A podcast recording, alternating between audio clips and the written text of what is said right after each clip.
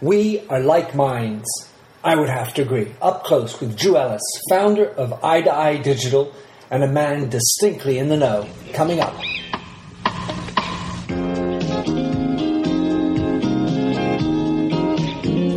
Hello, bonjour, and welcome to the Minter Dialogue radio show.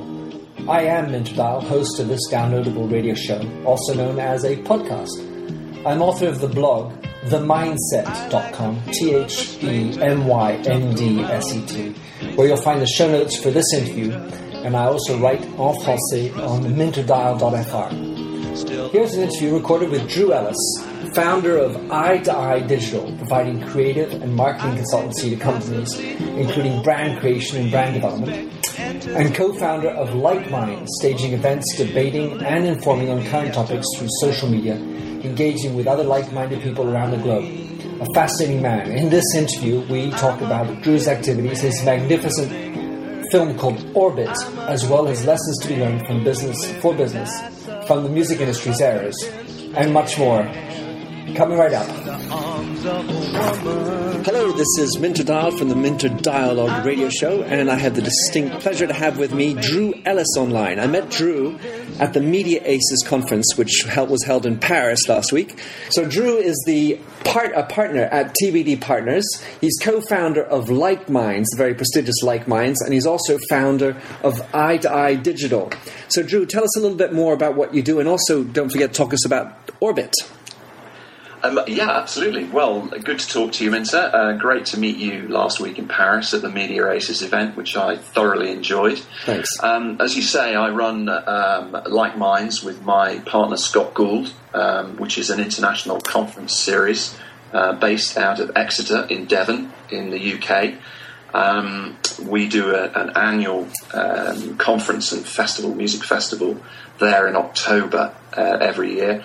Um, and then we this year are going off to Dubai um, and then Helsinki uh, and Paris to work with Media Aces on putting together an amazing event around um, culture, arts, and technology.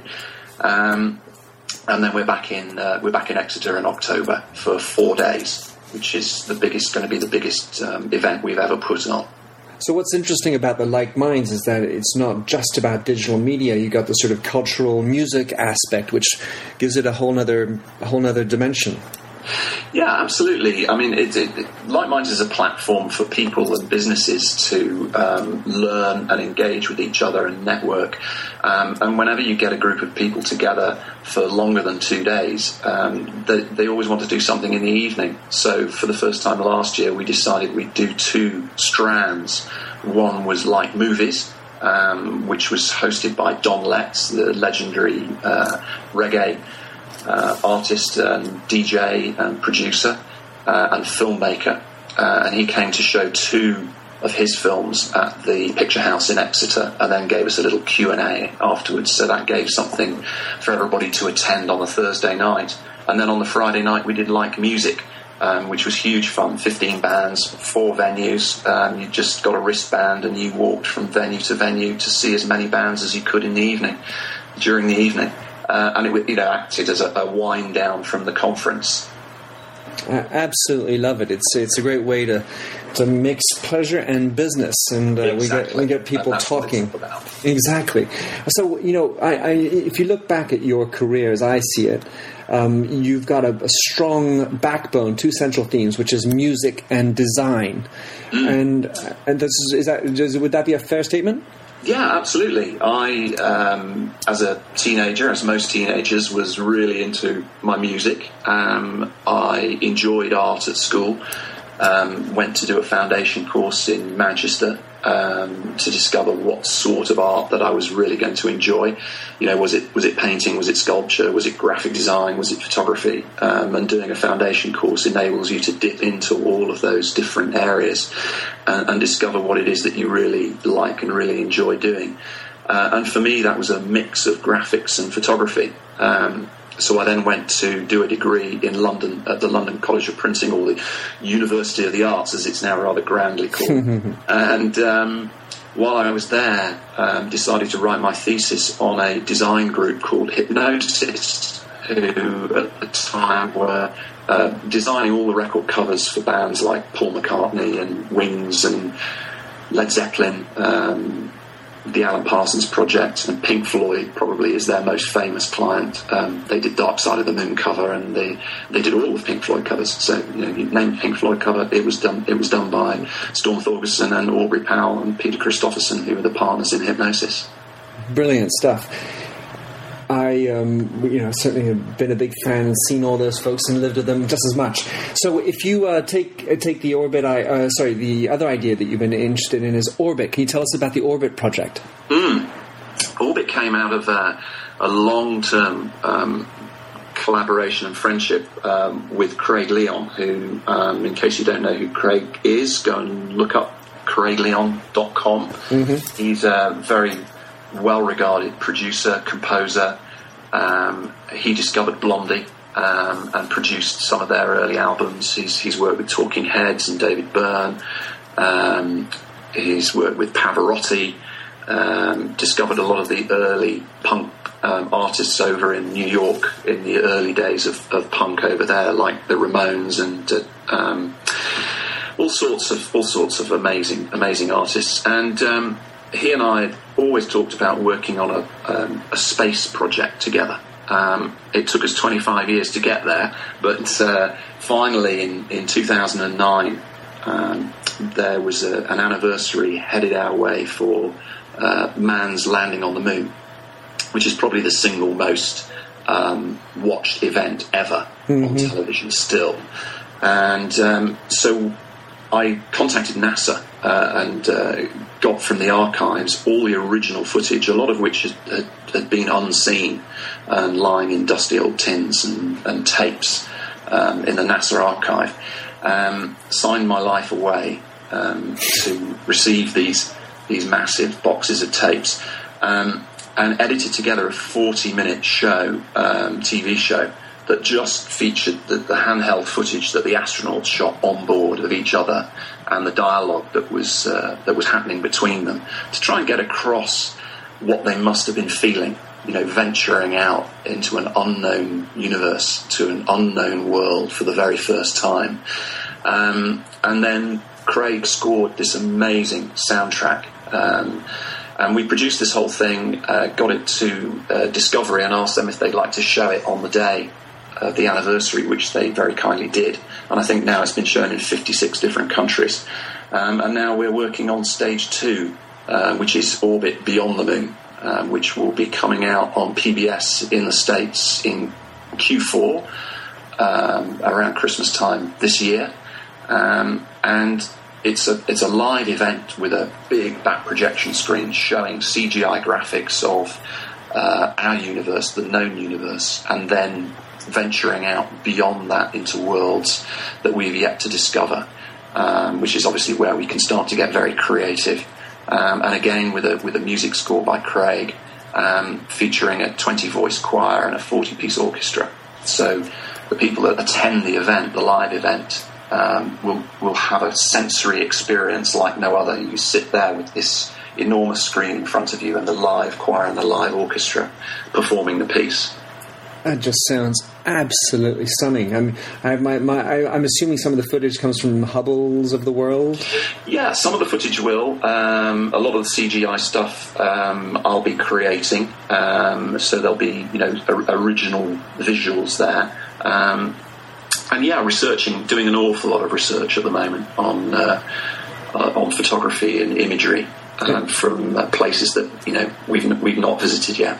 And and just it it throws me to another uh, experience for me, which was seeing Philip Glass do Koyaanisqatsi mm. with the live audience and the film in the background. It's sort of I, I, for me that was a and Poyakatsi amazing feeling of having live music and the screen uh, and and you have a voyage going along. I, that's, that's it. Yeah, it's a totally immersive event. You know, people talk about immersive events these days with the advancement in technology of 3D and films like Avatar.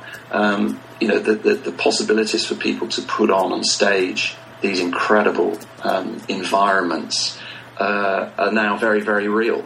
Well, I'm going to put I'll put all those um, any any links, uh, relevant links about Orbit and everything in the in the show notes, so people can go and check that out and get their get their ticket for the event. I certainly would try to put myself in there.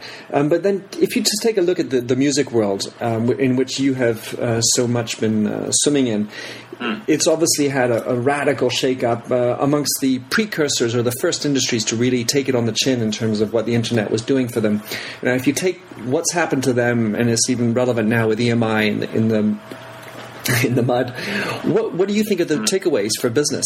Uh, how, how should they, what they should be learning from the situation that the music industry in general has gone through? I think to, to, to be very, very aware of emerging technologies and platforms. Um, it, it's interesting. When I founded Eye to Eye back in 1994, um, the internet was really in its infancy over here, and I really felt that, that it was the future. I'd, I'd, actually taken the whole concept of I2I to my um, group board for the business that I was working at, um, and they said, "No, the internet's a fad.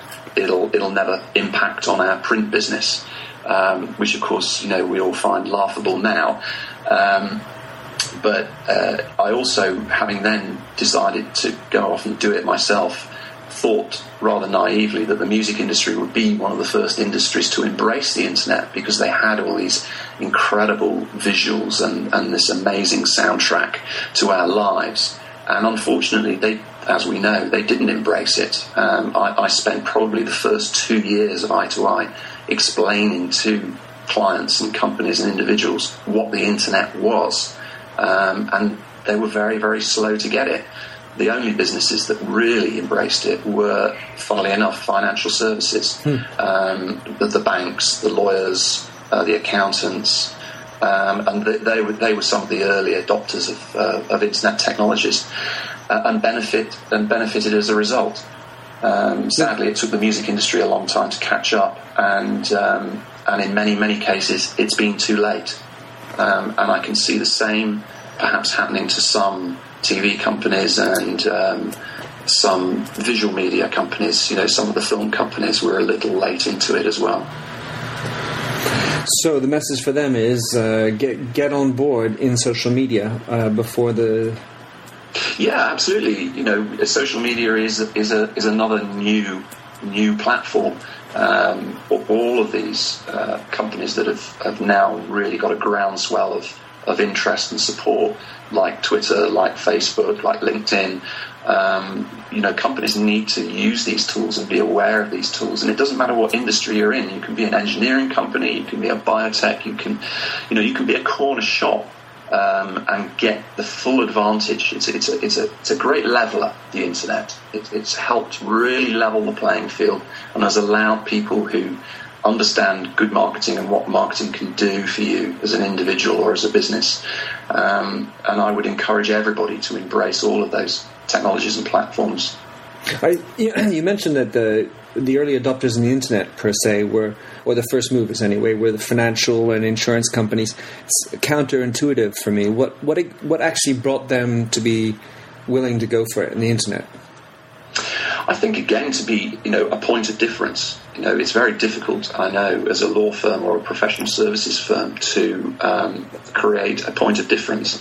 Whenever you meet a lawyer at a, a networking event, you know, you you you you are already preconceived as to, to to what they're going to be like. Oh, you know, you're a lawyer. Oh, you're an accountant. And they all get lumped into the same um, pot and I think that's very unfair. You know, there there are uh, very very different lawyers and very very different accountants and professional services organisations out there. Uh, one of our early clients in I2I was Arthur Andersen, and in fact we built Arthur Andersen's first UK web presence. And um, some of the stuff that they were asking us to do was was way ahead of the game. You know, we were working on um, things like Knowledge Space, which was a collaborative platform, which you might now with the Huddles of this world and um, other such platforms have thought, uh, you know, that didn't exist before. Well, they did, but they just existed on intranets. Um, and these, these huge consulting firms would recognize that they had um, individuals and um, consultants all over the world working in the same sector. So you'd have somebody working in the car industry in the States, you'd have somebody working in the car industry in the UK. Well, what are the learnings from that industry and how can you share those learnings um, easily without making a meeting or talking on the phone? And uh, a, collaborative workspace is an ideal venue for that. So then when a business would come to them and say, why should we choose Arthur Andersen? They can just point to their collaborative workspace and say, this is why. Because we, we, we are learning from all of our um, partners all over the world. Um, so we all already have a lot of the answers that you're looking for. We're not going to start from a blank sheet of paper. In one one sense, it's like, well, if you don't have a differentiating point of view, then just do new. And then on the other side, you you were moving away from the idea that well, it's just a tool. It's actually a an integrate integral part of our way, and mm-hmm. and this you know, which is where we're going with the social media story. I mean, for me, being able to say, well, we're doing social media is no longer possible to use as like we're we're being novel. It, the question now is, well, how do you differentiate yourself in the social media space? Because it's sort of certainly in, in, in America and, and, in England um, now well established. So, with regard to your clients and eye to eye, what are the what are the kinds of things that you're doing with your clients? You can tell us about, of course, that uh, good examples of how to now use social media, considering we're no longer in the very early stages. We're now moving along. Um, I think certainly to uh, uh, have on your website all the tools, all the buttons, you know, that, that offer the chance for people to retweet it, to post the page to their LinkedIn profile, um, to add an RSS feed. Um, these may, you know, sound very, very basic things to us because we've been working with them now for, you know, three, four years. But there are an awful lot of businesses out there that, that still don't have that engagement um, option on their site. Uh, a lot of businesses still just broadcast. Um, and that's what the internet was in the in the early days. It was all about broadcasting, uh, and now I think we're moving into a, a, much more engaged society where people want to discuss and debate, uh, show, share. Uh, and so, the more tools that you can put into your site that allow you to do that, the better. We just built a site for a, uh, you know, a financial service company again, um, where we employed video to try and explain what it is that they did. And because sometimes people don't want to wade through pages and pages of text. Um, you, you, know, a picture says a thousand words, as they say. So if, if there's something that you can explain simpler and more efficiently and more effectively by using video, use video. Uh, and then again, it, it embed that into some of the social platforms that are out there, like YouTube or Vimeo or any of those um, social broadcast um, companies. So that's two pieces of great advice. One is uh, on your websites, get the engagement going by adding all the functionality of buttons that allow you to one click into your Facebook page or your LinkedIn website profile. And then the second one is uh, get use video because uh, it's yeah. a thousand words faster. Um, and um, you know, well, we talk about these tools, but then the, the, the challenge at a certain point is also the internal side uh, for a company. So you put up a Facebook page, but then how, how, do you talk us through what what type of advice you give to companies that are saying, you know, back in the, uh, let's say, still in the 1.0 kind of world where they're mm. still just with a website? What, what, how do you construct or advise them on, on the internal resources necessary? Well, I think one of the most important things is that um, I think in one of the talks that um, we gave during London Social Media Week last week, uh, somebody stood up and said, asked exactly that question. You know, who, who in your company um, should we be talking to, um, to to deploy all of these communications? And the answer is everybody. Uh, I mean, certainly within um, social media, you, you shouldn't just limit it to your marketing department or your, your, your PR division or your PR company, even having somebody do it on your behalf. Um, everybody needs to buy into this, and uh, everybody needs their own account, and everybody needs to be given the guidelines um, within uh, it, it, that you work within, um, so that everybody is is um, not sort of toeing the party line, but uh, it's it, it's part of your brand. You know, one of one of the things we used to say to, to businesses in the early days was uh, the first person anybody would see when they walked into your office was your secretary. So, you know, please make sure that the front desk looks very nice and that everybody's well presented. She's the first person that um, people are going to hear on the phone, for example. So you don't want somebody picking up the phone going, yeah. Uh, you, you, you want some strategy there in place for anybody who's going to pick up the phone. This is what we'd like you to say before you then put them through to whoever it is they want to reach. And the same is true of social media. Um, so get somebody uh, either within your own organisation who has the skill set or from outside to write a strategy document um, so that everybody knows what they're what they're supposed to be saying, how they're supposed to be saying it. And the same thing with, with Facebook. Um, a lot of the advertising agencies um, that I know in London, for example, uh, a lot of their staff um, are told do not put anything on Facebook that would compromise uh, your role within our business. Um, and if you feel that you can't do that, then don't don't be on Facebook. Um, I, I, mean, I 100% agree with you. The notion of the guidelines, so often we're sort of in the what not to do.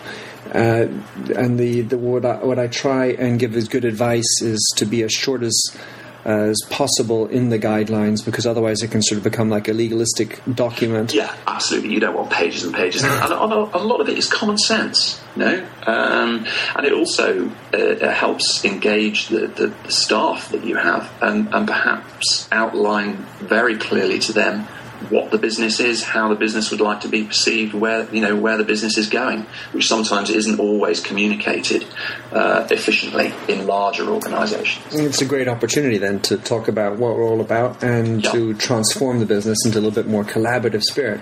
Yeah. Hey, Drew, I love what you're saying, and uh, so I just want to finish on one last question, which is: all right, we're we're living in this multi-screen, multitask, uh, multi-platform, mm. tools everywhere, and, and communication coming out the zing zang. Uh, so, how does Drew Ellis manage uh, his uh, communication strategy just personally uh, in this um, multi uh, twenty four seven life we live?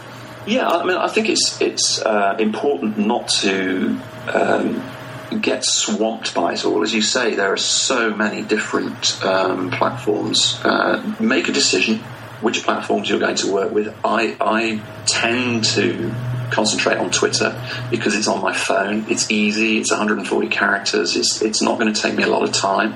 I tend to use it in what I call downtime, what I laughingly call downtime, which tends to be you know very early in the morning. You know, having some breakfast, and you, you might rattle off a few tweets in the morning on your way to work. You know, on the bus, um, on the train.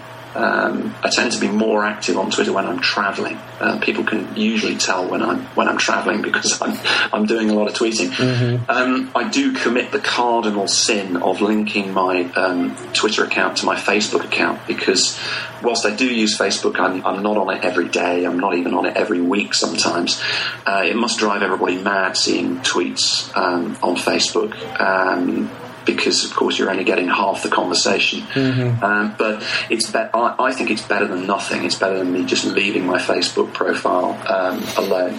And um, again, you know, I get the pings on my on my uh, iPhone um, or, or, whatever um, mobile device I happen to be using at the time. Um, and the other thing I have is an iPad, which is incredibly useful to manage um, social platforms on, either individually or through something like Hootsuite.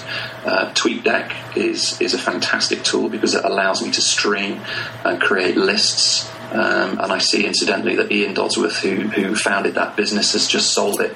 It's only two years old. He's just sold it to Uber Media for between 25 and 30 million dollars. So, congratulations, Absolutely, Iain. Absolutely, well done. uh, it's fantastic to see a British tech company um, achieve a sale to a, a, a US uh, Silicon Valley VC. Uh, it's a very, very impressive um, thing to have done um, and hugely uh, illustrates the potential that we have in this country. Um, I guess really now focused in London around what they're starting to call Silicon Roundabout, which is in uh, Old Street, in the, the, edge of the city, in between the city and the, and the West End. Mm-hmm. Um, so, how else do I manage my communications? Email, of course. Um, I, I, do a fair amount of email, um, and again, uh, mostly on my laptop and on my mobile. Apologies for all the alarms. this is how apropos to have that all happening this way. There you go. You see a great, a great illustration of, uh, of my life. Uh, Yeah. well, um, I- all the time. I was just going to uh, finish with uh, a couple of your favorite blogs or, or sources for great information. Who do, who do you, who do you go to? Well, one one of the early pioneers, actually, which I would uh, I'd love to mention, is Ken Radio. Uh, Ken Rutkowski over in the West Coast. There, um, he, you know, he, he he does a great podcast. He does a great show. I'd urge you to listen to that if you're interested in investment, mobile tech. You know, he goes to all the big shows. He goes to CES. Um, which is a show that I would love to attend one day, but can just never seem to get out to. Um, and he's, I'm sure, at Mobile World Congress as we speak. In Barcelona. Um, and blogs, um, Chris Brogan, big fan of Chris. Chris um, uh, came to speak at Like Minds back in uh, back in February last year. Um, uh, he, he, he runs well a number of blogs actually, but uh, chrisbrogan.com is the one that I spend most of my time on.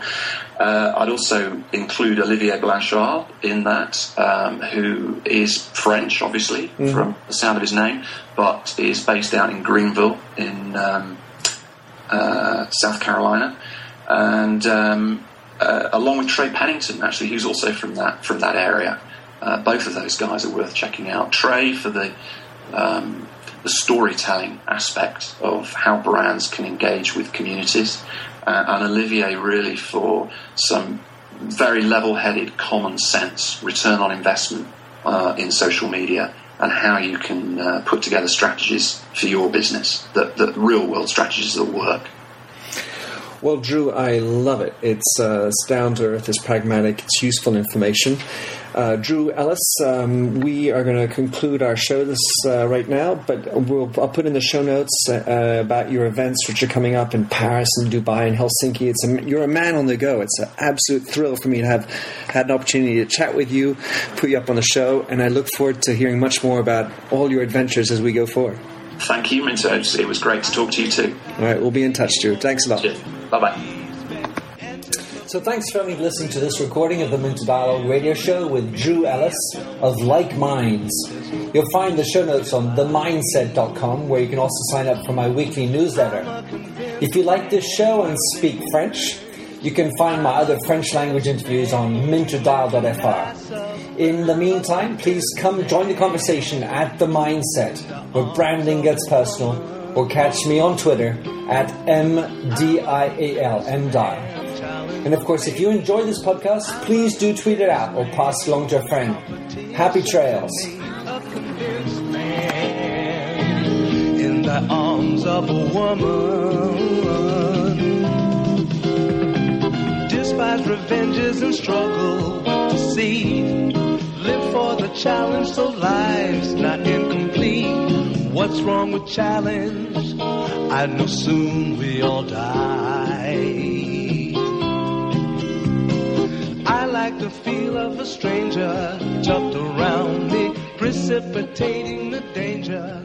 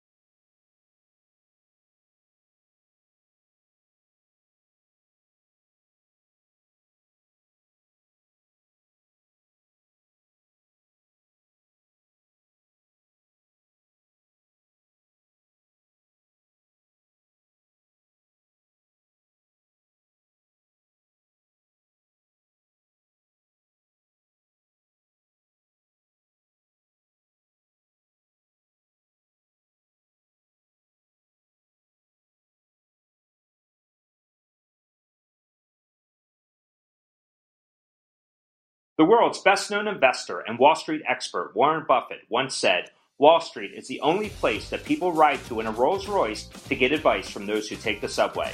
Mr. Buffett's quote is remarkably accurate, but how many people would rather receive advice from him than someone simply guessing? Welcome to Buy, Hold, Sell, your single source for Wall Street knowledge and profitable guidance. Please join me, Todd Schoenberger, and fellow trader Tobin Smith, as well as host Veronica Dudo, for a podcast known to move the needle for investors. Tobin and I are seasoned Wall Street executives with deep investment experience, and we are prepared to share our advice to those who choose to listen. Download Buy, Hold, Sell today on the Evergreen Podcast Network or your favorite podcast channel.